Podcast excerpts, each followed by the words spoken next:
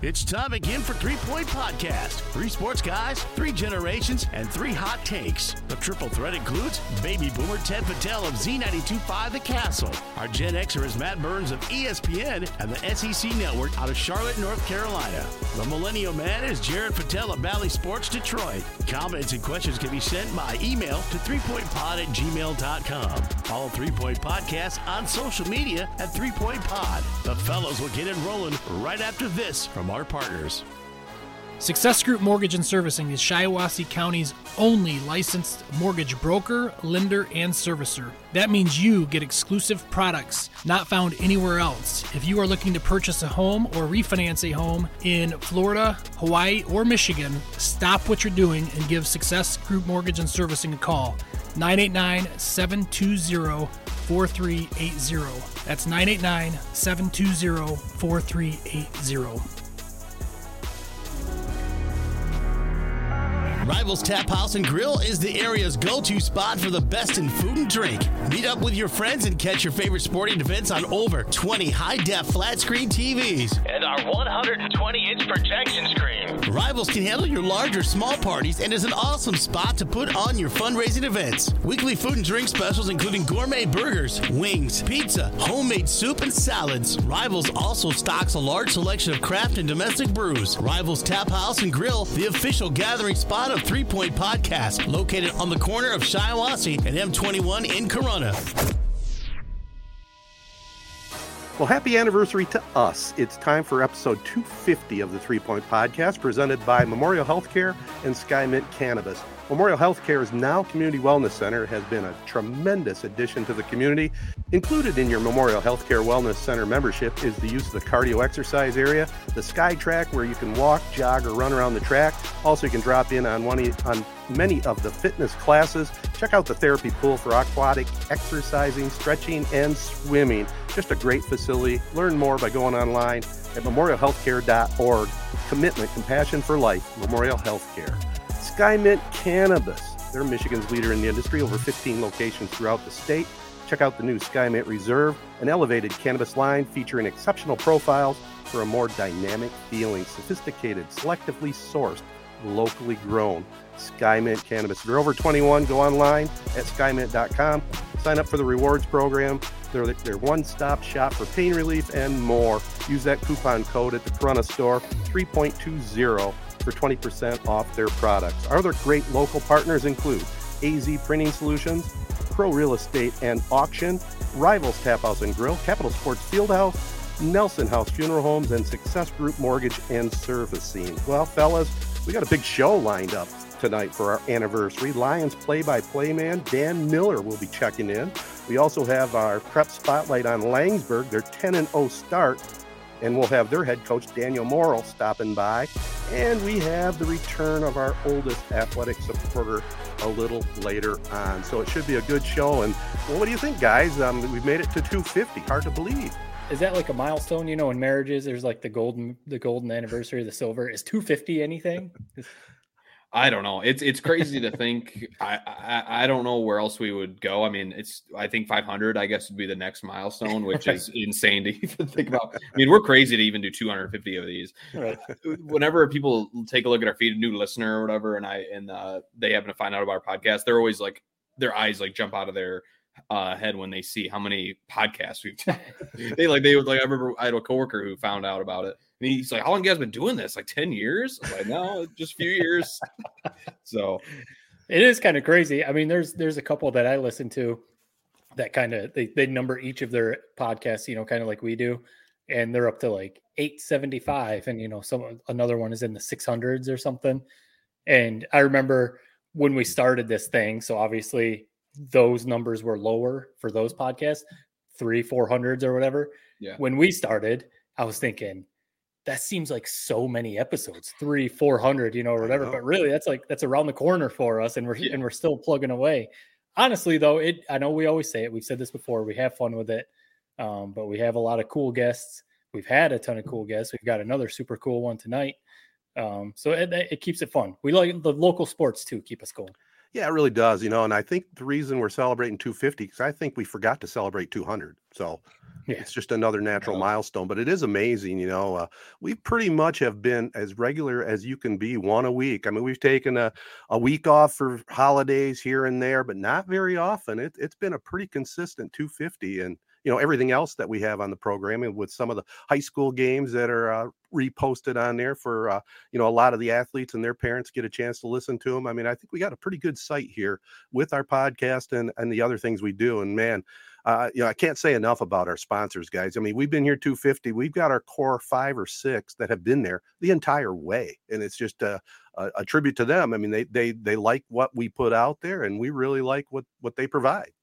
Yeah, I mean, we we do we really do have the best sponsors. I mean, yep. Rivals, great place to to get something to eat. I mean, the Wellness Center. I mean, we were all wowed with that. I mean, mm-hmm. the list goes on and on. I mean, it's it's it's it's incredible. I never thought. I remember. I still remember when we got our very first sponsor. I was at Grand Valley. I was walking to class, and I, I was you know, you, you sound silly saying it, but I was pretty taken aback by it. I never okay. thought that, that would ever happen, to be honest, with this podcast. Uh, you know, but we really do have the best po- uh, sponsors. A lot of them have been with us, rivals, since the very beginning. So it's just yeah, cool to yeah. get to all the way to 250 and see how far we've kind of come. Well, I mean, they're loyal. They're loyal to us. We're loyal to them, but you know, we can't say it enough to our listeners. We've we've got a lot of listeners nowadays, and anytime that you're in one of the businesses you hear here, a little mention that hey i hear your spots on three point podcast. That that goes a long way. That helps them know that their advertising is going to, right. to good use and it right. helps us you know? Yeah. it's, it's a win-win. Love it. Always love that that local support. Goes a long way. All right. Well speaking of that support we'll have a couple messages coming up next and then we'll go right to dan miller of the detroit lions radio broadcast network Hi, it's Scott Johnson from TV5 saying congratulations to the Three Point Podcast for making it to episode number 250. I have no idea how that happened, but here's to the next 250. Great job, fellas. Always enjoy the show. Hey guys, Jim Woodworth here, and I just want to give you a quick congrats on show number 250. Uh, it's kind of a big deal, and I appreciate all you do to uh, to showcase our local athletes and. Uh, uh, all the banter. The best thing we've learned, though, is Jared is one bad mother. Not afraid to pass a cop. Love you guys. AZ Printing Solutions, formerly Hankard Sportswear, is a full service print shop that specializes in screen printing, digital printing, and embroidery. They pride themselves on giving a great product at a great value. The area's go to printing solution offers a 100% guarantee to exceed your expectations. AZ Printing Solutions has your favorite local spirit wear as well as many other apparel items in stock. Specialty items are available for family, sports, business, and charity events. Call 989-725-2979 or stop into the store in downtown Owosso. Lions shift on that defensive front. Long count by Rodgers. Will he snap it? There he goes. They go on the end around to Lazard. Yes. They didn't get it. Yes. Blown up by Alex Anzalone. They tried to come in the end around with a jet sweep look that time to Lazard. Anzalone said, not on my watch. Two deep safeties here. It is third and five Green Bay from the Lion 24. There's the shotgun snap to Rodgers. He's back, pumps, hit, going down. Sack back at the 30 yard line. Aidan Hutchinson got him again. So here we go. The Lions can end this ball game right here. Fourth and one from the Green Bay 15. These Packers fighting to get into the playoffs. The Lions fighting to get this ball game right here. They're going to go empty. Goff takes the snap, back, looks, throws, caught. First down, Detroit Lions. DJ Chark down inside the 10 yard line. This game is over. Yes. It is over. Execute a couple of snaps, and these Lions are going home with a victory. Well, there's the voice. It's episode 250, and we wanted a special guest, and we got him. Detroit's Fox 2 sports director and anchor, and outstanding Detroit Lions radio network play by play guy, Dan Miller. First of all, Dan, thanks for the time. And, and I want to just start it off with a question, kind of a little, not really rambling, but, you know, we watched this Lions team hard knocks. We're all fired up. They get off to a one and six start. We're thinking, what's going on? And then they finish eight and two and have the big W at Lambeau to end the season with a winning record. I mean, walk us a little bit through your emotions this season because I know you get into your broadcast and it had to be a roller coaster. Yeah, it was. Number one, thank you for having me and congratulations on 250. That's a great run and still you. going. Um, look, I, I think, you know, I've told people this before when, when, hard knocks happened and people all around the country were were jumping on the Lions bandwagon and saying, "Oh my gosh, this team's going to do X, Y, and Z."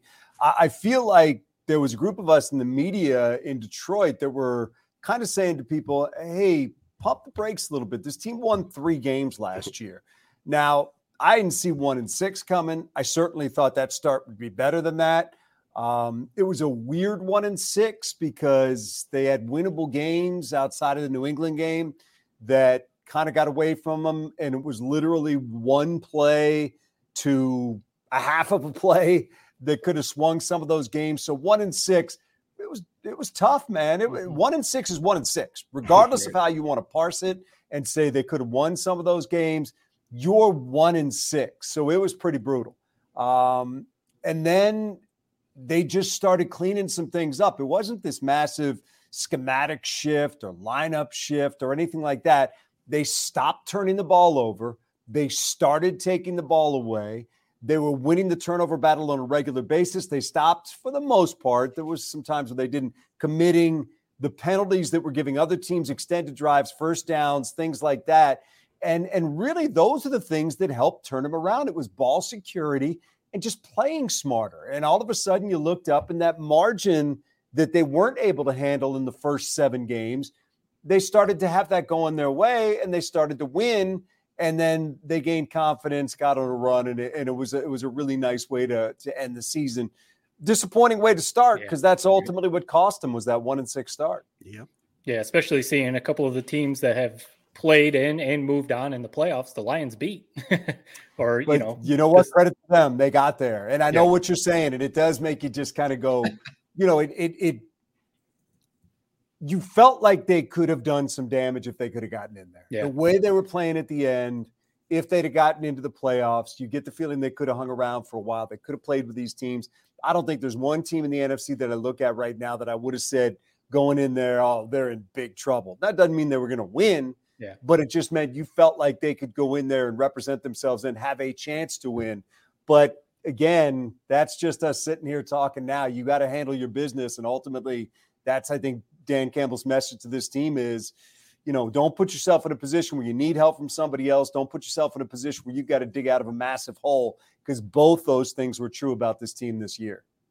Yeah, Dan, I want to you, you brought up Dan Campbell, and we're we're recording on Monday night, and Coach Campbell is going to be with with the Mannings on Monday Night Football, so that I'll be curious to see that that interview with Coach Campbell. But I wanted to ask you about him. You know, we've all seen the previous regimes, and it's not taking any knocks at the, these previous coaches: Mornhinweg, Schwartz, Marinelli, you know, Patricia, some of these other guys.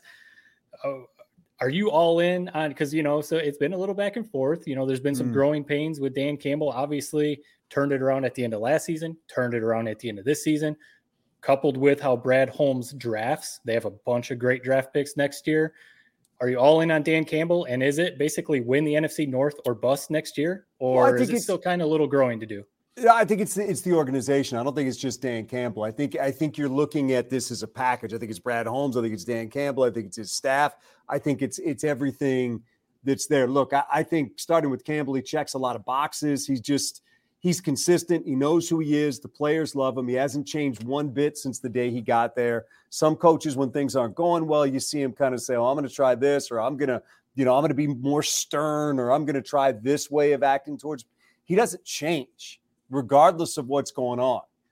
Never gets, you know, flustered at the podium, never takes shots at anybody, never has a problem with a question, and deals with his players with the same respect that he deals with everybody else. And I think that they see that.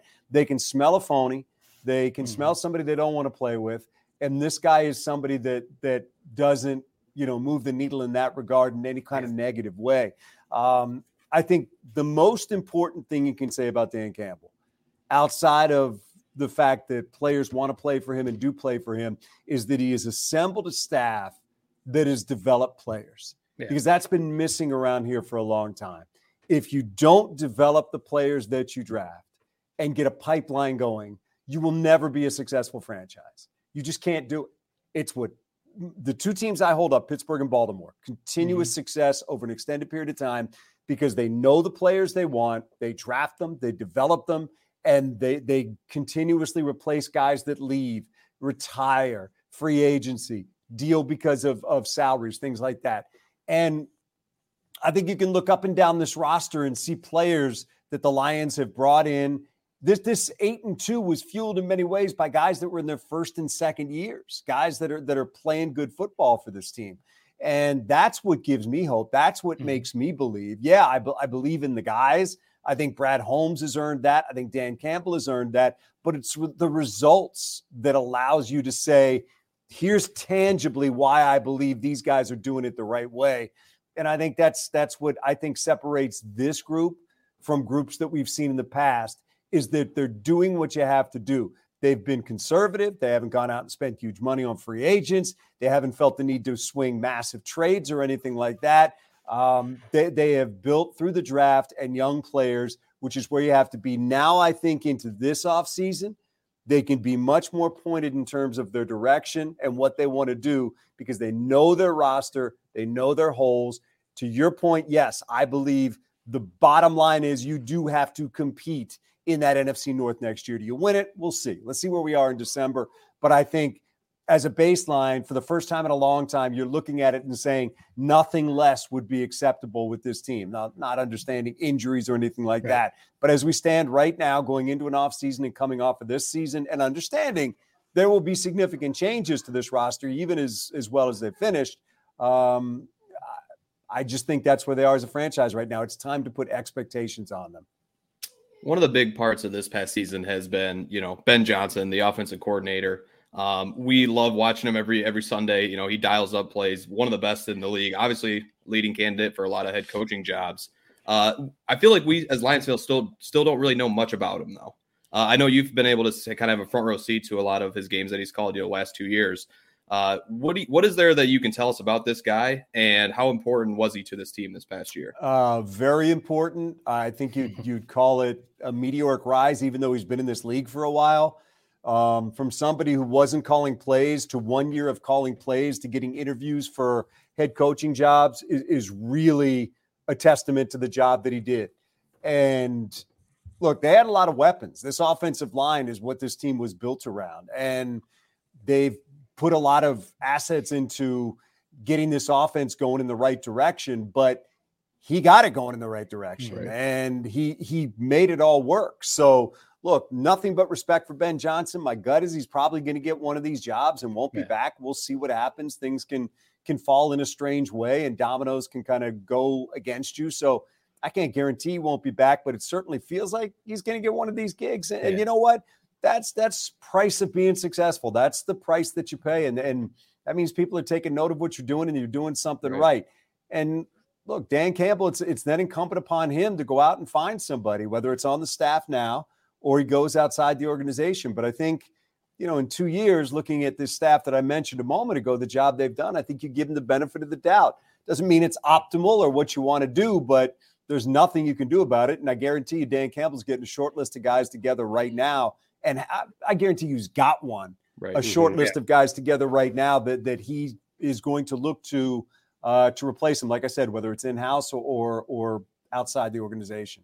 Well, you know, when you talk about offense, and obviously the face of the team is your quarterback. Some of your thoughts on Jared Goff and and what he did this year, and maybe what the future holds. I think Jared Goff had to answer the question this year whether or not he Yeah. was this team's quarterback. I don't think you could get to the end of this season with any question about whether or not he was the guy. And I think six, seven games in, with the problems that he had, you know, protecting the football, there were still questions about that. They were scoring, number one scoring team in the in the league for a month, um, and, and ended up top five in scoring. I think it, it he answered those questions with the way that he played over the final 10, 11 games of the season, the way he protected the football, the way he scored points, the way he moved this offense, the way guys rally behind him and want to play with him and for him, uh, which is important for a quarterback. Look, he's this team's quarterback. And I, I think they'll bring in, my guess is a quarterback somewhere along the line as a developmental guy, but I don't think it'll be a first round quarterback. We'll see. I don't think it'll be a first round quarterback unless it's somebody they absolutely love that's sitting there on the board and you can't pass him up. Jared Goff is this team's quarterback. Yep. I do think you need to start developing something behind them. I think it's been uh, blind spot maybe for this Yeah. organization that they haven't had somebody back there that was ready in case Goff went down. I don't necessarily think there's anybody we've seen in the past several years that you would look at and say, okay, if the starting quarterback gets hurt, you're still going to be able to win games. Now, maybe that's more teams than not in this league. It's a long way of saying Goff's the quarterback. He will be the quarterback next year. But I, I would be surprised if there's not a youngish quarterback uh, on added to this roster behind him. I mean, that was kind of the problem. We don't want to necessarily call it a problem, but through all the Stafford years, they never seemed to address the backup quarterback significantly anyway, uh, through all the Stafford years, maybe like signing Chase Daniel, but you know, they never drafted like a developmental guy to be maybe if Stafford went down. So maybe that's something they do need to address, Yeah. especially looking at the playoffs right now and all the teams still playing in the playoffs with backup quarterbacks or they made the playoffs with backup eh, quarterbacks. The 49ers have a third string Mr. Yeah, Irrelevant. Mr. They might win the NFC, you know? So Yeah, I think they've they've they've drafted a couple, but I just I, Yeah. I think they will put more emphasis on it, if you will. It will be more of a sense of urgency this uh, and this it's just a guess. I just I just think at some point, and it's not to say he's going to replace Jared Goff, Right. but you've got to have somebody that's getting ready to be that guy. And I just I think at some point with all these draft picks they have, and maybe it's a, it's a free agent from another team that that they like as a young developmental guy. I just I, I truly believe next year there will be somebody in there somewhere behind Jared that they're bringing along that'll give them some sense of stability in the future if something were to happen to Jared. But but none of this is to say that he's not the guy. He Right. is the guy, and I think he defined himself as that this season. Yeah.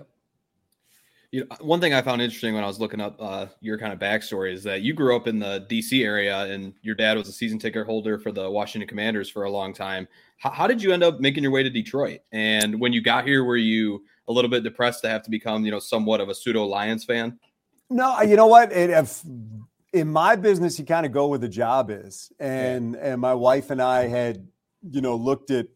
I was working in DC. I was doing talk radio, and I was doing television in DC, and and you know wanted to get into television full time, and um, we had looked at a couple of jobs in a couple different places, and and you know had an opportunity in a couple different places. Didn't get the opportunity we wanted in a couple places, and we just kind of you know, I've told people it felt like we ran an obstacle course to get where we were by, you know, not getting jobs, getting offered jobs, not taking jobs, things like that. And then one day, my agent called me and said, There's a news director in Detroit that likes your tape. And we hadn't applied. He had gone to, they used to have uh, these warehouses where people would go and they'd say, I need a weather guy or I need a sports guy or something like that. And, and literally, they could sit there and watch tape after tape after tape after tape.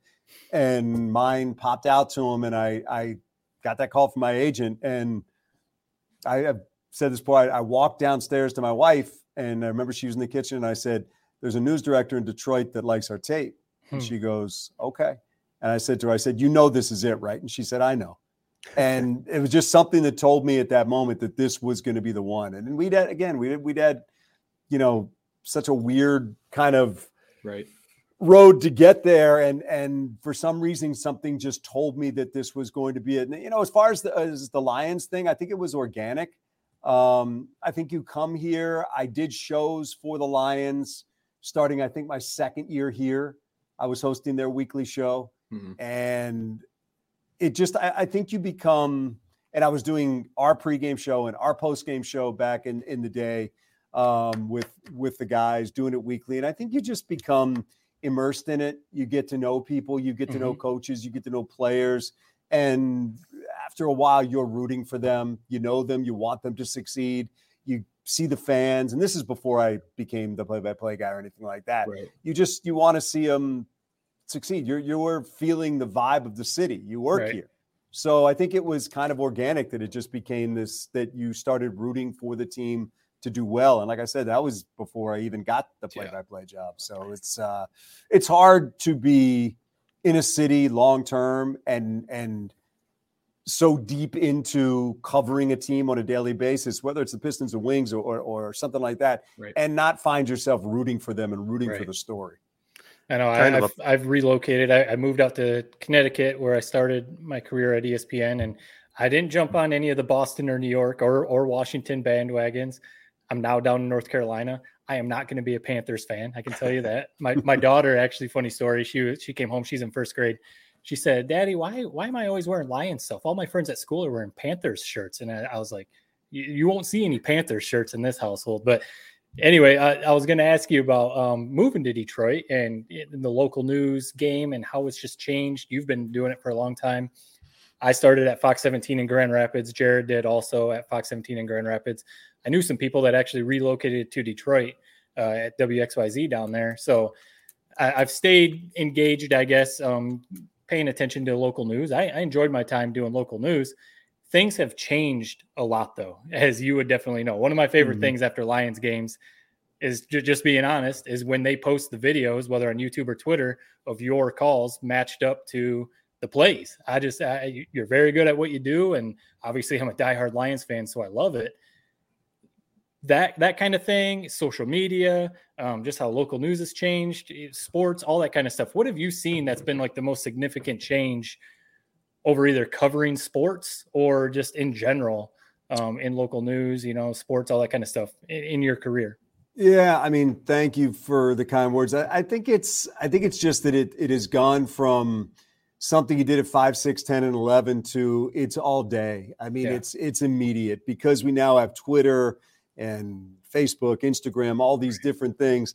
Um, you know, it's just there's a constant flow. It's never not on. It, it's it's not like you wait to break something until or or comment on something or put something out on something until six or five or or wait right. till ten. And and you know, I will tell you that that's that's somewhat new even in the last 15 18 years because you know i remember when Mariucci got fired, and I had that story, and Mike O'Hara from the Detroit News had that story, and I knew he had it. And even then, the Detroit News wasn't putting out Mike's story until I think 10 or 11 o'clock at night because that's when they put out the early morning edition for mm-hmm. the next day. So it wasn't even immediate back then. So I'm kind of trying to get my nuts and bolts of this story together for our 10 o'clock news and I know I have some time to work it. I know he's working it. I'm working it, but it was.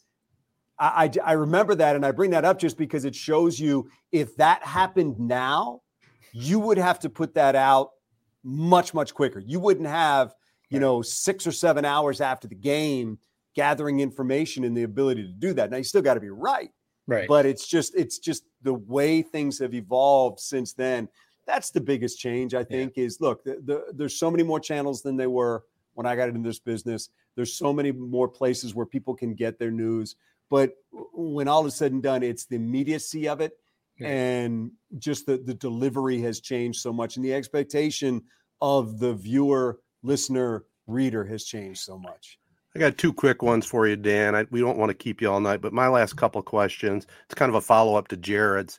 Uh, you grew up a Redskins fan. He called it, uh, you know, the Commanders, but they're the Redskins back in your day. Uh, I had a team or two teams, the Tigers of 68 and 84. It's tough for me to decide. What about you? Is it the George Allen skins or the Joe Gibbs? Oh, I think, I mean, all of them have a place in my heart. I mean, I, I, grew up a you know massive Bullets fan too, and and mm-hmm. them winning the championship in '78 was oh, yeah. was huge for me in, in my childhood. And I was at Game Six against Seattle at the Capitol Center when they blew them out to get to Game Seven in Seattle, um, which was you know enduring memory. Um, look, George Allen brought winning football to Washington, and that's when I was introduced to the game. So certainly that's you know, Sonny mm-hmm. Jurgensen, Billy Kilmer, Larry Brown, Charlie Taylor, Chris Hanburger, all those guys, Ken Houston, Pat Fischer. Those Good are team. all guys that that helped introduce me to the game. I mean, the Joe Gibbs teams, though, that that introduced me to what championships were in football and and going to a parade and and seeing that team win and all the things that they did. And you know, Frank Herzog, the voice of the team, is the guy that rings in my ear when I see Riggins go around the left side. and I can hear his call still, even though I watch the game on television. And a lot of what I my touchdown call is from Frank. I mean, that's he's yeah. he's the guy that was a mentor to me and is was somebody that I looked at and just wanted to be like him. He did TV, he did play by play.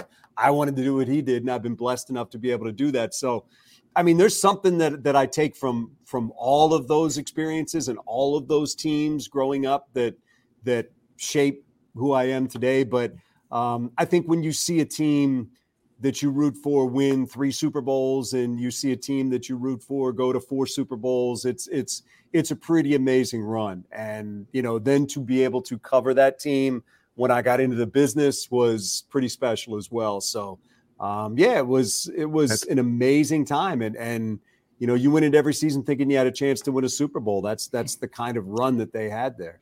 The follow up question I have as a play by play guy, um, and and you're obviously one of the best throughout the entire NFL. There's no question about it. But I have noticed on some of the Twitter feeds, first of all, you're very animated, which I can appreciate. You're into the game, but your helpers there, your spotters, handing you mm. notes, you make it sound seamless. They must do a great job getting you that information that you can pass on. They're unbelievable. I mean, Joe Abramson, my spotter, has been with me since I was doing games for Fox. So he's been with me for 23 years. Um, Mike Bratta, my statistician, came along when I started doing the Lions. So he's been with me for 18.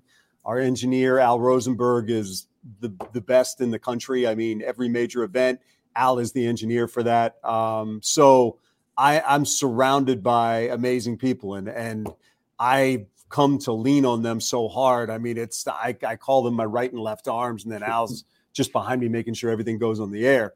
But um, yeah, they're they're they're the best at what they do. You see uh, um, Joe every night sitting next to George Blaha. He's been with George for over 30 years. So I mean, these are the best of the best, and I'm lucky enough to have them in the booth with me. And and I'm if there's one thing that that I really am happy about with those videos, it is that people have gotten to see the amount of support that I get from people in that booth.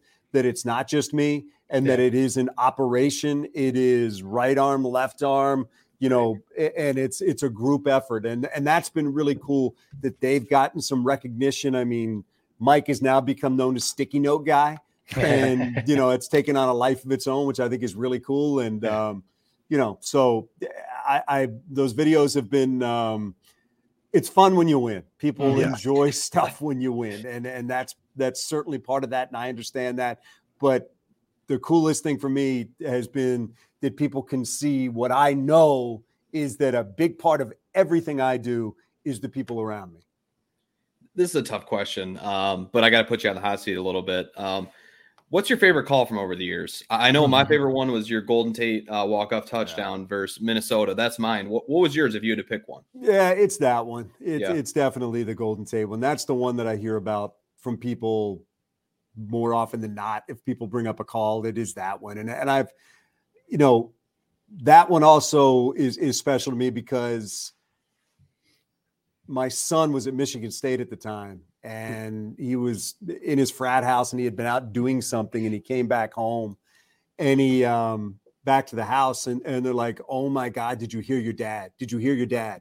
Hmm. And Tony's like, I, I was I have no idea what you're talking about. And so they were all talking about it and and talking about that call. And he called me up and it was just, he was proud to have me as his dad, which is, you know, kind of unusual because usually it was just dad doing his job. And, right, right. you know, I've been doing that job since they were this tall. So it, that, that will always be special to me because it meant something to him to walk back into that house and have guys say something about that to him. So that one will always, stick out in my mind. A, because it was so sudden and so unbelievable and incredible to win at Minnesota and to win in that fashion, and that that something semi-legible came out of my mouth and, and people remember it. So yeah, I think that one. I mean, the interception, pick six against San Diego to lock up the playoffs in 2011 and, and yeah. get them back in that kind of relevant um, position was right. was big as well. But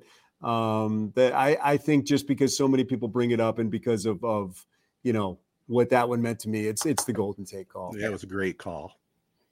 Well, Dan, I know you got things to do. You got work to do. We just got to have fun here. But uh, I, I, assume you're on the uh, Harbaugh story tonight. Is that uh, one of the things you're? Yeah, I mean, I guess the story's over. So, I mean, it, I, it, looks like he's he's going to be back in Michigan. He'll get a new deal here. I think yeah. the thing to watch when he gets a new deal is, you know, what's that buyout look like? Yeah. Because you know the school's probably going to want to protect themselves a little bit from, you know, having to go through this on a yearly basis. But yeah, I mean, it's um, look, he's due a raise. He gave some money back when things weren't going well. Things have gone great. He'll get his money. He'll be back at Michigan, and and I think we can all just kind of move forward now. I think it's it's yeah. it's the the the two years that he's put together there, beating Ohio State, getting to the playoffs, been terrific, and and we'll see where it goes from here. But I think we're all kind of glad that that you can kind of just set this one aside now and say he's coming back, and and let's get about the business of of seeing what the offseason looks like. It's already been good in terms of the transfer portal, and see how these two teams shape up going into the next year. Yep. Dan Miller, we appreciate the time so much. Uh, I know you have the uh, the news tonight, the sports, but uh, tell our listeners best spot to follow you on socials. Uh, I am on Twitter at Dan Miller Fox Two. Um, that's about it. I don't. I don't. I willfully stayed away from uh, Instagram. I think I have an account that I never did anything with, and and Facebook or anything like that. So you can find me on Twitter um, and, and, our you know Fox Two Sports is on Twitter as well. So Great. Um, that's that's where you find what we're doing here, and, and we appreciate the follows and, and people that check out what we do. Appreciate it, Dan. Thanks for the time, man. We, we really enjoyed it. Thank you, guys. I appreciate it. Nice chatting with you. Thank you. Hey, what's going on, guys? This is Brandon Green with ABC 12. 250 episodes. Just amazing. Keep up the great work and get with me when you guys get to 500 because I know you'll do it. All right. Hey, boys, that was just an awesome discussion with Dan. You can tell he's the pro, and man, he's got to be ecstatic on on the future of the Lions. You can tell. Yeah, he's. He, I think he's talked about it on broadcast before. He's seen, and we kind of talked about it a little bit. He has seen the some dark days with the Lions, as we have. Obviously, you have seen many dark days with the oh, Lions, yeah, Ted. Right. Um, so yeah, like like he was saying, it's fun to win, and that's why that his his energy comes out. I mean, it's not being like Homer he's one of the best in the business, you know, doing play by play. I love listening when I have a chance, if we're in the yeah. car or something, when the Lions are on, if I can turn mm-hmm. him on, I'm, I'm fine with it. I'm like, cool, I get to listen to Dan call the Lions. So that, that was a really cool conversation. It is, it is funny how you say that, Matt. He's probably the only radio announcer that, that I probably feel that way about, you know, just a legend, a true legend, Detroit legend, you know, obviously came from the DC area, but I mean, it's just awesome to get, get to talk to him and, the excitement in his voice is palpable heading into next year, and I just can't wait. Yeah, and it's kind of cool too because he's kind of a mentor of uh, from our former guest Zach Linfield, you know, the Michigan broadcaster, yeah. the young kid, and they have kind of similar deliveries. So I think Zach's smart to take off a little bit of uh, Dan Miller for sure. Uh, it's time now for the prep spotlight presented by Capital Sports Fieldhouse. We're going to be talking Laingsburg basketball, and they're coming off a big win. The Woodruff brothers combined for 59 in the Wolfpack's 91 to 50, 91 44 win over Dansville. Uh, Eli led the way with 35, and Xander put up 24. And the man that runs the show, their head coach, Dan Morrill, now in his fourth season as the Laingsburg head coach. 250. I'll take 250, and who will? I'm at 200, now 225, 250, now 260. I'm back to 250. Hey guys, congratulations to Ted, Matt, and Jared for their 250th podcast episode that's taking place this evening. What a great accomplishment you guys have done, and we appreciate being on your team. Just go to crauctions.com and check us out. Once again, congratulations, guys. Happy 250. Capital Sports Field House is the home of hit and pitch and a whole lot more. The 10,000 square foot turf field can be used for all indoor sports training, including football, baseball, basketball, softball, soccer, and many other activities. Hit and Pitch has seven indoor batting cages with full pitching tunnel and the state of the art HitTrax training system utilized by MLB organizations. Located in the old Capitol Bowl J.C. Penney block on South Washington in Owosso, Michigan. For more details, call Capital Sports and Hit and Pitch at 989 472 4624 or online at capitalsportsfh.com. All right, we got the head coach of the Laingsburg Wolfpack on the line with us. Again, as I said, Daniel Morrill. And boy, you're off to a great start, coach. Uh, 10 and 0, and uh, you know, you won the Shiawassee shootout. Tell us about this year's edition of Wolfpack basketball. Yeah, I mean, a lot of good things going on. We're having a blast. Uh, we've got just a, a ton of talent, uh, but but really hardworking kids. I mean, the talent's been developed, and I, I, think every every school nowadays says, you know, these kids have been playing together since they were young kids. Like yeah. that's that's normal, that's right. typical. But these kids love to play together. Like yeah. they love. I can't keep them out of the gym. Um, if they've got a weekend off, they're they're finding a gym and they're playing together. So, and uh, actually, it's been probably one of the challenges. We've had a, kind of a couple of kids with nagging injuries that I, I can't get them healed up because they keep pounding away. Like one uh, Eli, one of the Woodruff brothers that you spoke of, has a, a broken foot from football, and oh, he, just, he just won't stay off it. so, but yeah, it's kind of that. That's kind of a long injury to rehab, so it's almost like shut it down for the season or just play through it. But yeah, so he's been playing through it, and he's he's kind of finally coming along. It it just took a while. It was at first they thought it was turf toe Oh. Uh, he missed his final football game his senior year uh, with it, and then as time went on, it just wasn't healing up. And finally, he got an MRI and, and got some specialists involved, and they said, "No, you've got a break and um, torn ligaments and bone bruising and all sorts of a mess." And frankly, we were worried he'd miss his senior year of basketball. So uh, we've got a tremendous trainer who's been doing toe yoga and stuff with him. Nice. it's really worked. He's nice. he's gotten better and better and better over time, and he has to tape it a certain way. Um, yeah. And I've limited his minutes all year, but as you you heard the other night, I we kind of let, let him loose, let him loose a little bit. yeah. Yeah, and obviously you guys are having a great year, him included. And I wanted to ask about Ted mentioned the Shiawassee shootout, the thing that you guys won over our alma mater, Corunna. Um, yeah. My my playing days, I played in like the early 2000s and there wasn't anything like that back back when I was playing. And we've talked about it whether it be with with football, basketball, any of the the high school sports um, in our area. Just how cool it is to have stuff like that, where you play some neighboring cities, whether it's Corunna and Owosso or you know Perry, Laingsburg, you know all that kind of stuff.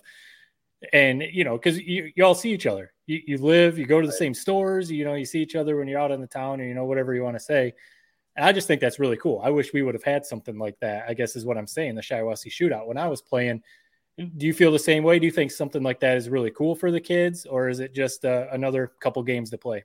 Yeah, look, almost necessary to be honest with you, because we we hadn't done it previously. I think the MHSAA made a good decision by saying let's shrink everything a week and let's mm-hmm. add two games. Yep. There was just so much dead time in the season, and yeah.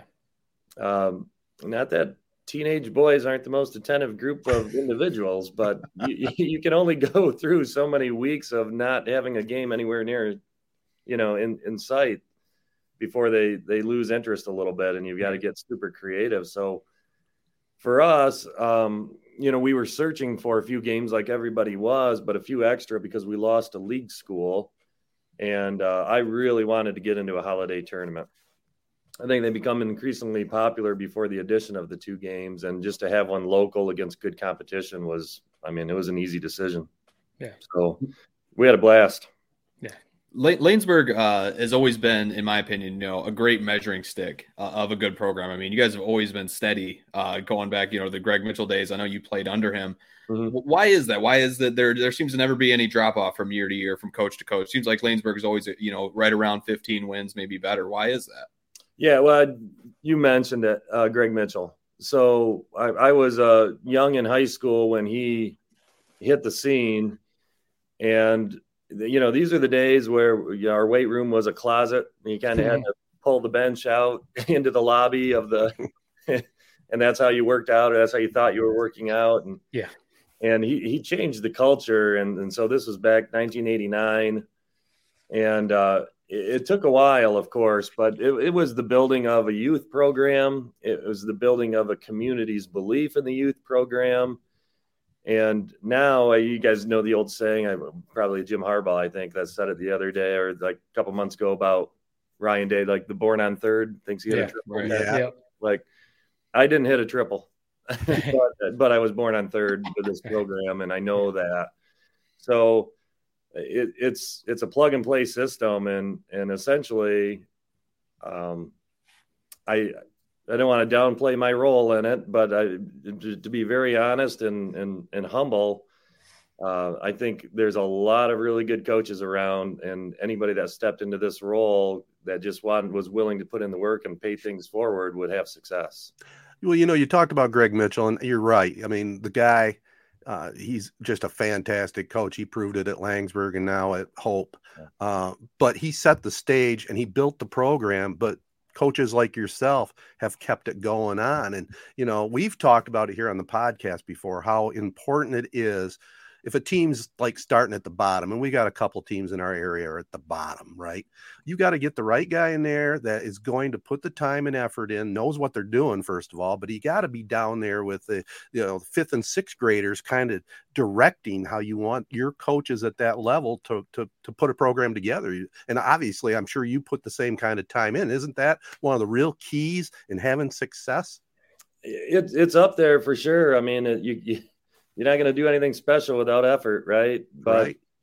I think in addition to that, uh, having a rapport with the kids more more like that's foundational. So you're not working your way up the pyramid unless your foundation is solid and and for me being a teacher there helps a ton uh, i teach uh, a couple of things that the kids tend to enjoy like a sports history class a history nice. via media a psychology class and I think it just allows me an opportunity to spend time with them. Um, I spent a few years in between my coaching stints. I coached girls basketball in the in the mid early 2000 aughts, and and when I stepped away from that just before my fourth child was born, uh, I I then kind of married psychology and sports together, and I got some sports psychology certification. And I, I think it was just like I've always um, prioritize being a student of of sports and and the game and and I think what I learned as much as anything was just that you know you like anything else like any relationship it doesn't go anywhere unless you have a really good rapport and trust and and uh, and so I work at that and that's that's what connects us to it and that's what makes it fun I've got a, a coaching staff with me that any one of them individually would be one of the best coaches in the area. So I just I'm doing everything I can to surround these young men with with better minds and more engaged people and more interesting people and and it, it seems to be working this year. Yeah, I would I would say so. Ten and zero oh start. That's not too bad. Uh, yeah. One of my sisters is a teacher at uh, elementary school in Laingsburg, and so my my niece and nephews, her kids, they'll be coming up through the ranks here in a few years. Maybe maybe playing a little basketball for you, but I wanted to ask you brought up the the community, and I've I've heard through her and you know discussions with with my family how much they love Laingsburg. They they moved there a few years ago, so they're fairly new to the area, but they've already noticed how great that community is. How how big is that support for the success of your program? Yeah, I mean it's I, sometimes I feel like I don't want the secret to get out, you know, um, because you know we we've got a really unique thing going on here. We're, we're still a, a reasonably small school, uh, hanging out in that Division three area. Uh, we've always been somewhat of a bedroom community to Lansing, and and haven't had too many school of choice kids. So most of our, our kids are kind of some on some level homegrown, I guess. And and I was too. I I grew up in Laingsburg, and and I think that's one of my favorite things about it is is, is it's changed, but it hasn't changed too much. You know, yeah. it, it's it's stayed the same. And my goodness, the the parents, the fans, the support is it's unique mm-hmm. in a mm-hmm. day and age where I think most coaches are driven out of it because of the pressure of of the community or the the parents and the right. the fans. Uh, it's one of my favorite things. I'm drawn to it. You know, don't get me wrong; it's not without its problems. Um, but I think by and large, our I'd put our parents and our community up against anybody's and say it's it's if there was a measuring stick for it, I like us. I mean, yeah. it's it's a tremendous place to be. So you guys are, you know, 10 and 0. And, and, in my opinion, I think once you get to the halfway point of the season and you're still unbeaten, I feel like the thoughts kind of start to creep in about what a, you know, 20 and 0 regular season would maybe mean to you guys. I mean, maybe psychologically, how do you keep your team, you know, kind of each game at a time? And is that something you guys have talked about? Is that a goal of your guys is to to try to go this entire regular season unbeaten? Uh, no, no, we don't have any goals about winning anything uh, in particular. It's it's pretty important to me to to just keep the kids grounded. I, I think maybe just the opposite is true. I work quite a bit at make helping them not focus on that sort yeah. of thing. Um, you know, we're they they understand we're not in control of of wins any more than anything. You know, I mean, if we're we're up against LeBron James kid and his team you know, we may play our best basketball and lose, and you know, and certainly we might have played poor basketball and won this year at times too. And and I think our measuring, uh, the way that we measure ourselves is by ourselves, and we really yeah. try to work hard to focus on what we're doing, product that we're putting out. Are we getting the best of us? And uh, frankly, we haven't talked about our record once. Uh, we we we have talked about I'll, I'll I'll plant seeds with them every day, very intentionally. About my my goals for them are bigger than, you know, just winning this, right. this next game or just right. this next league or whatever. Um, and without you know seeming too arrogant, I want them to understand that they have that capability. But we don't really talk about twenty two and zero oh or or league championships or those types of things too much. They do know that I've got a pair of scissors in my backpack. And they don't they don't get to look at those and, until they've earned that. So yeah. that's, that's cool. cool. I'll tell you what, I this is our first time to chat, Daniel, but uh, mm-hmm. I can see the psychology wheels turning in that brain of yours. I'll tell you, and that definitely goes a long way in in coaching and coaching success. Speaking of that, we'll wrap up with this. I think we'll probably catch up with you down the road, talk more specific basketball stuff. Mm-hmm. But you know, you're a teacher over at Laingsburg, like you mentioned. You also have a couple of interesting side businesses, don't you? Uh, well, I, I did. I'm kind of moving away from that oh, yeah. as I get a little bit older. I, I I'm M21. I used to own a strip mall, mall but I sold that and and this uh, this consult like mental training business I used to do, but I don't really mm-hmm. do too much with that anymore. Laingsburg actually uh, hired me when I was in between my varsity coaching stints, I was just doing some youth coaching for my own children. Right. And uh, they hired me to work with all the varsity teams. I did that for about three or four years, and and I love that too. That was really mm. cool. Well, it seems all to be paying off. I mean, ten and zero. Oh, go for the next game, you know, one at a time, as we always say in the coaching yeah. industry. But uh, hey, we really appreciate the time here on Three Point Podcast and the Prep Spotlight. We'll be definitely following the the Wolf Pack very closely the rest of the season. Yeah. Well, thanks. I appreciate it, guys. I had a blast. Thanks for having me on. All right, Daniel. Appreciate it. Thank man. you. Yeah. All right, guys. That was a very interesting conversation with Coach Morrill. Uh, first time I've actually had a chance to chit chat with him. Uh, I like him. I like yeah. I like the way he thinks. He I, I could play for that guy. I mean, yeah, it's no wonder they're ten and zero. Oh. I was going to say, and, and Jared, you you pointed on it. There's I guess in our area, you don't sometimes think about Laingsburg. at least, I mean, I obviously haven't lived there in quite a while now, but they're steady. They're they're mm. always steady, just a, a solid mm-hmm. program all the time, and you can see why. When you go from Coach Mitchell to him, I mean, it's it's like an easy handoff type of thing. I mean, he admitted it. He didn't hit the triple. He was born on third, like he said, but he, like you said, Ted, he had to keep it going. Yeah, I mean, exactly. He, it's it's not taking any credit away from him. So uh, that was a good chat. Yeah, he really seemed like a seemed like a good dude, and like you guys said, I mean, and I think like what he said, it, it, the number one job of his is basically connect with kids, and yep. you can tell that he just seems like a very likable guy. Uh, and at the end of the day, I mean, high school basketball, did you have fun? That's the most important thing. Yep. Uh, and, and I, I kind of threw it out there, and I was looking ahead at their schedule. I mean, you know, we we got a good look at Freeland's, you know, 20 and 0 regular season last year. I think they'd have to go 22 and 0 to have a perfect regular season for Laingsburg. It's doable. Yep. I mean, looking ahead at their schedule, a lot of teams they've already beat already. Portland will be a tough test, but I mean that's always a great accomplishment. We're mm-hmm. all rooting for it, obviously.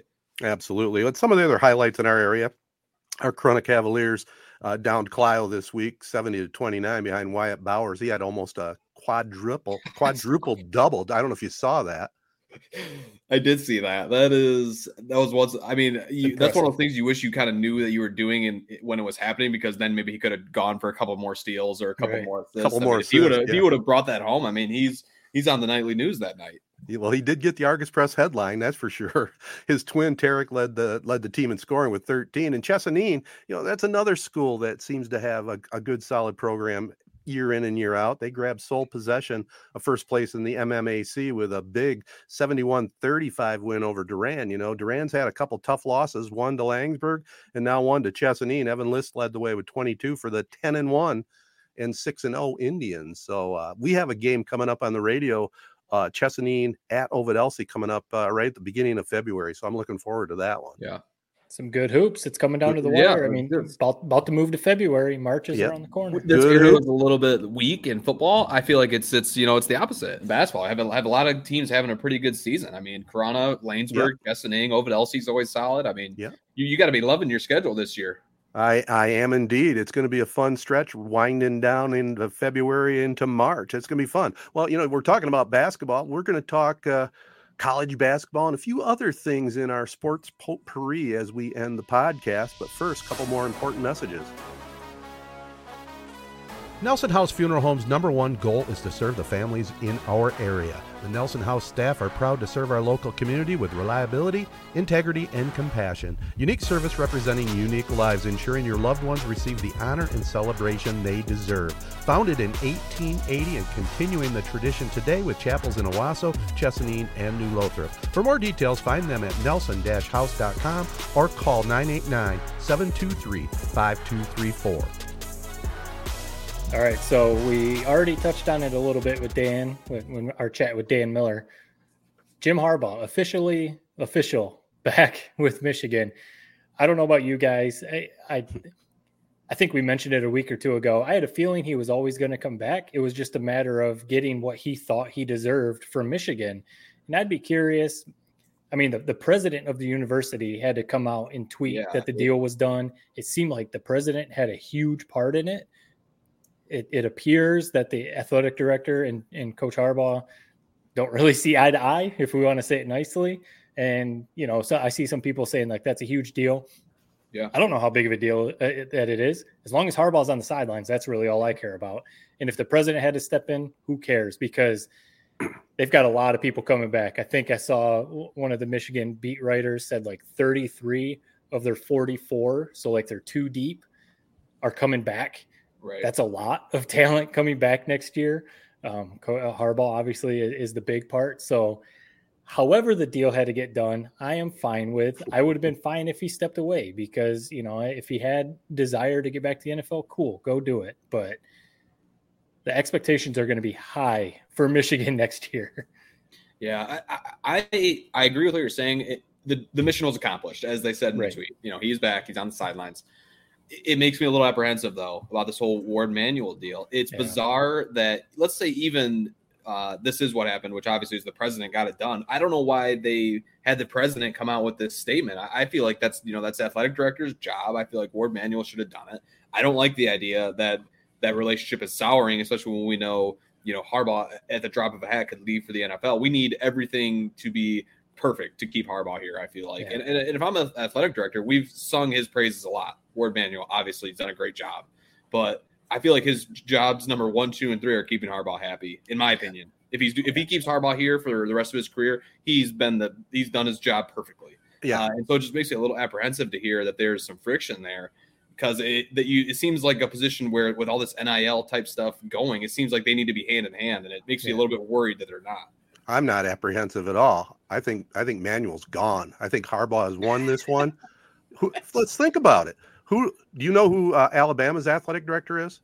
No, You sure the hell know who their football coach is. Right. right? You know, Harbaugh won this one. It's pure and simple. I think Manuel's on his way out. This is just me without any information. I mean, Right. when you have the president of the university making the call, like you guys are saying, uh, and Manuel, there's been some other things that haven't gone so well for him in the program, not just the football program. So, why wouldn't Harbaugh want his guy? Maybe Manuel was there for a while, but when he had to take the pay cut, Harbaugh sucked it up. But he didn't There's have no way he Manuel was on- happy about it. What's that? There's no way that Harbaugh. no was way was he that, happy right? about that. Right. Absolutely, he's not going to forget that. So, And you know, I, th- I think we said it. Uh, we're probably repeating ourselves, or I am. That he deserves the the pay increase. So if he feels like he was being disrespected or you know whatever the deal was Mhm. because of how much they were offering to pay him, you know Harbaugh has earned whatever he's asking for with the back-to-back wins over Ohio State and playoff berths, Big Ten titles. After going through the Rich Rod and Hoke era, kind of like to Jared's point, I would think that they would be, Jim, what do you want? Whatever you want, cool. Whether it's more money for your assistants, more money for NIL, eh, they have top-notch facilities. I was going to say better facilities. to they've they've already got that, but you know anything you want because we don't want to make a bad hire and slip back into what what we went through, you know, with with Rich Rod and Hoke. So, Mm-hmm. point being, Jared, you said it. Mission accomplished. He, he's on the sidelines at least for one more year. We're probably going to go through this again next December. Yeah. Well, that's a good problem, though. You know, that means you're successful. And one thing you're right about, Matt, you said the pressure's on. Man, they're loaded. I mean, Right. they are loaded. They should run the table till they get to Ohio State, and we'll see what happens then. Again, you What- know, at least it's a home game. And what a sigh of relief it was that Stroud decided to declare. I mean, I don't know about you guys. I was I was thinking he was coming back. Uh, Yeah. It really did seem for how long he was waiting to make his decision. Obviously, it was a very tough decision, you know, with all this NIL package money coming in for him. But that's another win for today is that he's gone. And, and just to put a bow on the Manuel thing, if he did lowball Harbaugh, I think we're all in agreement. I, mean, I think we'd be maybe at the front uh, of the of the riot line with our pitchfork. Uh, getting him out of there. I mean, it's not acceptable. We know what this program would be without him. We know what it was. Right. Uh, so big announcement for me though. Uh, I let you guys know about this uh, last week. Um, maybe I'm veering a little bit off. This isn't quite a entertainment segment. We're kind of going all over the place, but it's it's the front of my mind. Yellowstone. I mean, this show is everything you guys said it was. It, it makes me want to quit my day job and move out to Montana and get a cowboy hat. I mean, it's it's. I'm So surprised at how much money has gone into this show. You know, I, I- thought it was just gonna be a rinky-dink little soap opera type show. I mean, they the the sweeping shots of Oh, yeah. Montana, the mountains, the the cattle, everything about this show is is incredible. I love the characters. I mean, they're as I texted you guys. I mean, they're all kind of grade A badasses. Uh, Mhm. John Dutton, especially, which is Kevin Costner. I- the show gets a lot of hub, but it's for good reason. And, and episode one, it comes flying out of the gates, and Yeah. I'm already through to, episode, to season two. Whoa. Uh, and I've only been watching it for a couple days. I mean, it, it, if you're one of those people like I was who's waiting to watch this show, watch it. Uh, it's five dollars a month on Peacock. Do it now. I was gonna say I'm I'm kind of jealous because you're getting to binge the whole thing, you know, Mhm. without ever seeing it. I almost wish I could go back and rewatch it and not not know what was gonna happen because you'll you'll see like the the storylines kind of start to change over. I mean, I guess the storyline is the same, but they start to focus on different things Yep. as the seasons go on. And then now, obviously, I don't know if you're planning on getting through Yellowstone and then going to 1883 and then 1923, but You should. um, you should because it, honestly, like if you, as it seems, you like Yellowstone. The, these are just as good. 1883 and then 1923. Ted, I don't know if you're caught up on 1923. Not quite yet. I've, I'm a couple episodes in. Yeah, so we're they're they're at a standstill right now for a couple weeks. This isn't any spoiler or whatever for you, Jared, but the one thing from 1883 to 1923 that I wish they would have done is literally show how they landed on the land where the Yes. Yellowstone Ranch is. They kind of skipped over that part. Like 1883, they're getting there, and then 1923, it's already They're established. there. I would have been curious to see how they got that land, you know, whether it was some right. big gunfight or, you know, whatever. But like you said, Jared, the acting in each one of the series is fantastic. The cinematography, I mean, like I, I just, Unreal. I want to go, I want to move out to Montana, Montana and go skiing or I don't know, do whatever. But the one thing, like I, I was, uh, I was wondering, like, so this is clearly hearing us talk about it. It's probably made a lot of people uh, want to travel to Montana. Sure. It almost, you know, like the one of the like one of the things that they talk about a lot in the show is you know all the New York and LA people stay out of Montana, go go back, quit vacation in here. I wonder if it's actually driven up tourism in Montana because of the show. One more thing to to wrap up my soliloquy on Yellowstone. One thing that I, I've thought about, I, and I told my wife wife this as we're watching it, that doesn't necessarily ruin it, but when you're watching 1883, when you're watching 1923, obviously with the newer, you know, Yellowstone series, you know who's still alive. You know Mm. that they still have the ranch. So like when you're watching 1923, there's some drama. You know, there, you know, the Harrison Ford character. You don't know if he's gonna die or you know there's some drama if they're going to lose the ranch. And you know, it's a little bit like, well, we know they don't because yeah, the the new series Yellowstone they still have it. So Right. you know, you don't want to like look ahead like that. But a couple times I've been like, man, what's going to happen? Oh, well, we we kind of know what happened, but we're right. T- You're our expert TV guy, Ted. Where does Kevin Costner's performance uh, in this series? Where's it rank? Is it up there with with you know uh, the Breaking Bad's of the world? Uh, I'm drawing a blank on why am I why am I drawing a blank on the lead from Breaking Bad? Yeah, Bob Odenkirk. Or are you talking about Bryan Cranston? Yeah, yeah, yeah. Bryan Cranston. Odenkirk's Better Call Saul. Uh, you know, they're all right there, but Costner's as good as anybody. I mean, it's hard to put him number one. Maybe he is. He's right there. I mean, his performance is just tremendous. You know, and the, and the other actors are are really good too. It's it's a great show, and I'm glad you've had a chance to uh, to join us. And I I by the way took your advice, watched Avatar, the original. Uh, Still haven't seen the second one. I haven't seen the second one yet. I'm waiting to go to the theater. I'm just been a busy time right now. I did squeeze that one in on Disney Plus. It was everything you said. I mean, you know, it's it's more than a sci-fi superhero type of thing. Yeah. You know, the the plot at the end, you, you know how it's going to end up. You still know how it's going to end up, but it was so well done. I mean, it Yeah. was really, really good. The whole concept of it, uh, you know, James Cameron really knows how to put together a film. I mean, I'm I can't even believe well, it was 2009, and I just watched it for the first time. That's I pretty gonna bad. say- I was going to say 10 years. So, yeah, 13 years old, and it, it still holds up. I It mean, holds up- I- holds I know real well. Cameron, I know James Cameron talked about, I forget the exact, I'm not quoting verbatim, but like he had the technology or something to do the movie, or he had the story and what Mhm. he wanted to do for the movie. He had to wait for technology to Yeah. kind of catch up, which is kind of crazy. Yeah.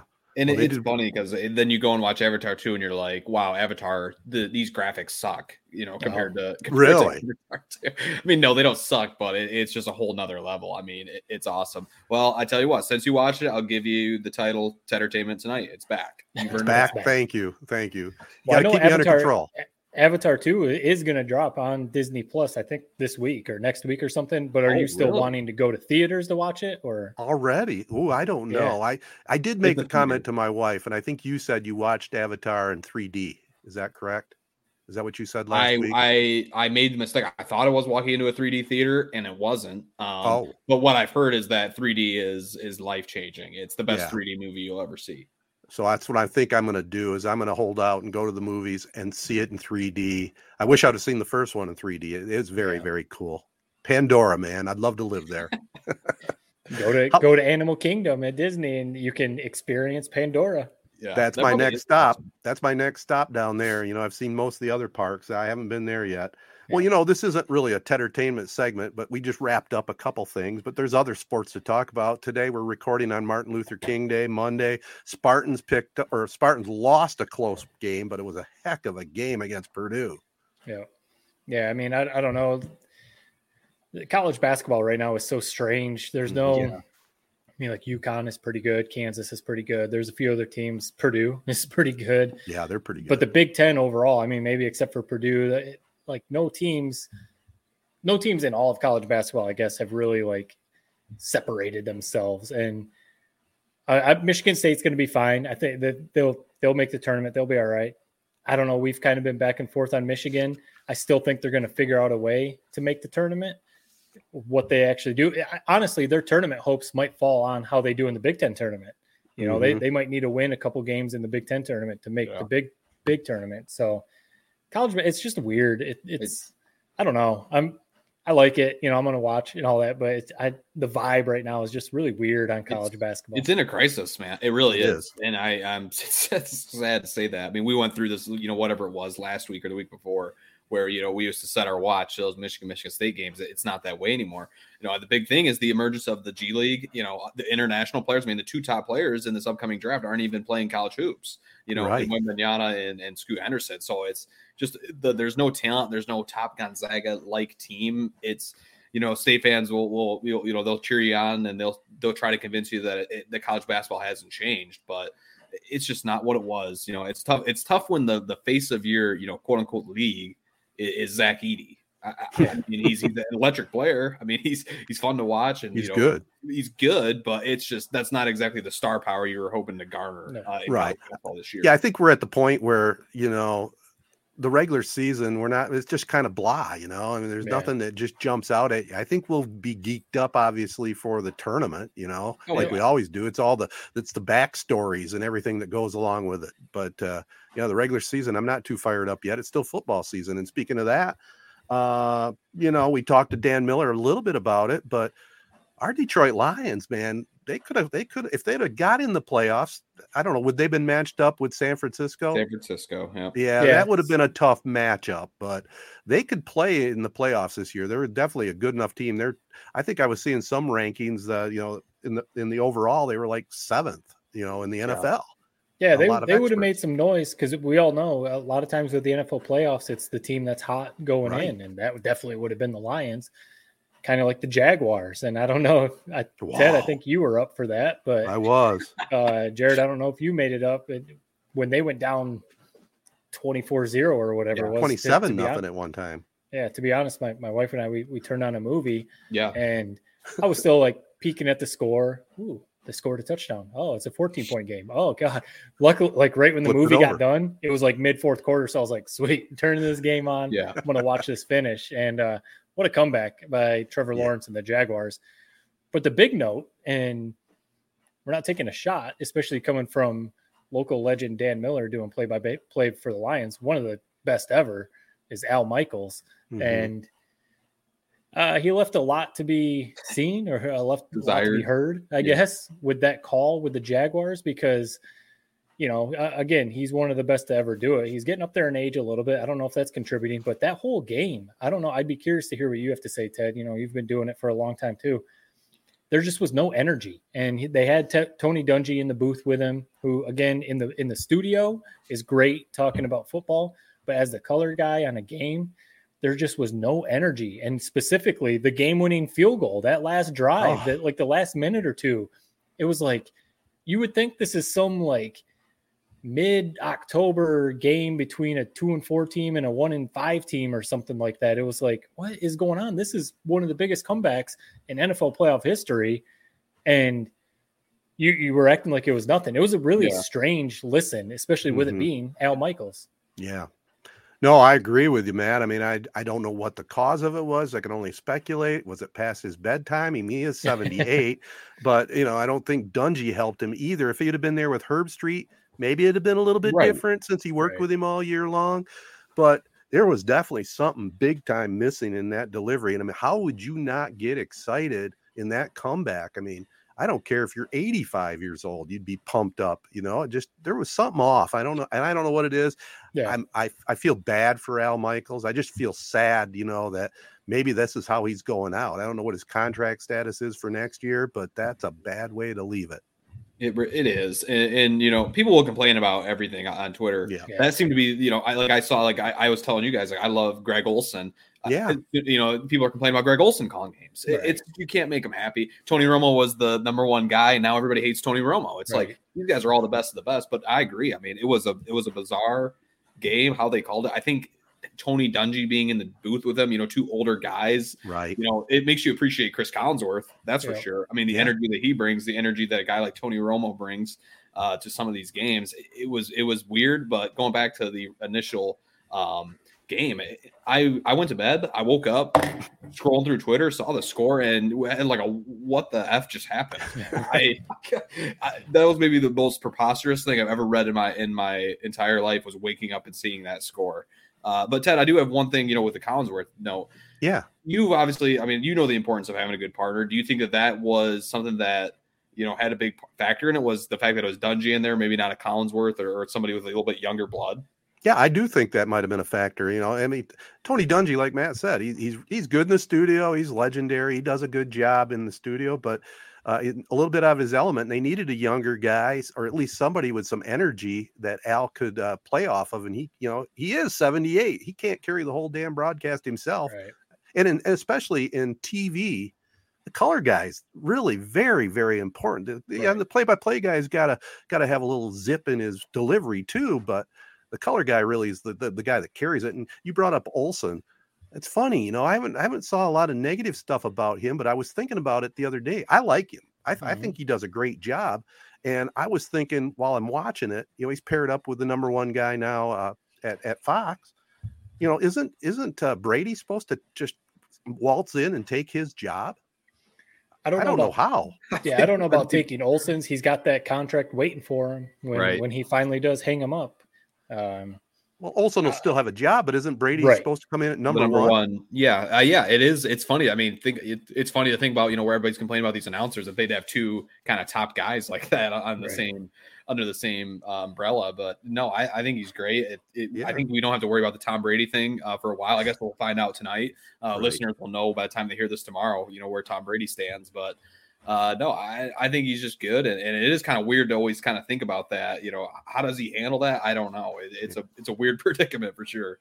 Yeah. Well, well, playoffs uh, have been good though. The NFL Yep. playoffs they always deliver. They I mean, sure usually do. maybe in that first round there might be one or two not very close games, um, but man, the NFL playoffs Yeah, they're they're top notch. I mean, March Madness is always right there. We we've said like the NHL playoffs. We're not huge hockey fans, but the NHL playoffs are always good. But NFL playoffs, the first two rounds are always so good. This Yeah. weekend, it really did deliver. You know, it it is. I feel like a lot of times this weekend's a big time dud. Uh, I was hoping just to get some good games. I mean, we, we had you know three or four really really good games. I mean, we're, we haven't even talked about the the Ravens and Bengals game. I mean, but Ravens probably should have won that game. I mean, one of the crazier plays you've ever seen in, in, in NFL playoff history. Uh, kind of swung it, but uh, we really were. You know, it's weekends like this, and we talk about all the time. NFL and football are king, and Yep. we could watch it every day of the week if, if, if it was on, man. So Yeah, it was a great weekend. It just cracks me up on the marketing in the NFL. Instead of just calling it Wild Card Weekend, they had to slip in the Super because of what they added an extra game. I like Yeah. it. I don't, I don't know. It's just Wild Card Weekend. It's it usually delivers. You know, it was it was good football for sure. Well, Well, guys, right I don't now, know. as we're recording it, twelve to zero, Yep. the Cowboys over the Bucs. Damn. late Well- in the second quarter. So it's going to be a, another Tom Brady epic comeback if he does it. So Possibly. Yeah, we'll see. Yeah. Well, anyway, you know what, fellas? I think should we just call this 250? sounds good. Call it good. Watch some football. Maybe catch up on Dan Campbell with the Manning cast. Looking forward to that. But uh, uh, it's just it again, fellas. It's been good to be with you for 250. I don't know if we'll make if I'll make 250 more. I'm going to try to. We'll see what happens. But No, uh, I mean one one thing that we've said before, and and this this pod is the perfect example. If if people go through our long list of 250 uh, a podcast with guests, we've had Yeah. some really cool guests on, Right. and not just like national type stuff. You know, the, the Dan Millers. You know, we had Ryan McGee on early. We've had uh, Coach Anise, Tony Anise, on a bunch of times now. Um, I think some of my favorite ones are the local coaches that we've had on, especially Yeah. since we started doing this prep spotlight. But you know, other times that we've had some some local high school coaches on, those are some of the coolest chats that we have. And I think there's, you know, it might be a little bit of a niche thing. Maybe not everyone's into that, that kind of stuff, but we have Yep. some really cool conversations with some very good high school coaches across Michigan. yeah, Yeah, I mean, if you're I a think my, listener, if I had to narrow it down to one of my favorite interviews, sorry to cut you off, Ted, but one of my favorites probably would be, uh, you know, we talked to Ant Wright. That was a lot of fun. You know, big time Michigan guy, uh, Chris Forgot about Castellani. That was cool because it's like right after we talked to him, it seemed like right away he got you know hired by Barstool, and he's you know had this kind of career uh, explode, you know, right in front of our eyes. So it's cool to be able to talk to him before that happened. Uh, but yeah, we've been lucky. I mean, Ryan Brady, Saginaw Valley State's head coach. I mean, a lot of good ones down the road. Like you said, a lot of these high school ones have been great as well. Annie was it Annie Agar? Is that how you Yep. say her name? Man, Yep. she's blown up on on Well, Twitter. yeah, that's another good one. Yeah. Yeah. Wow.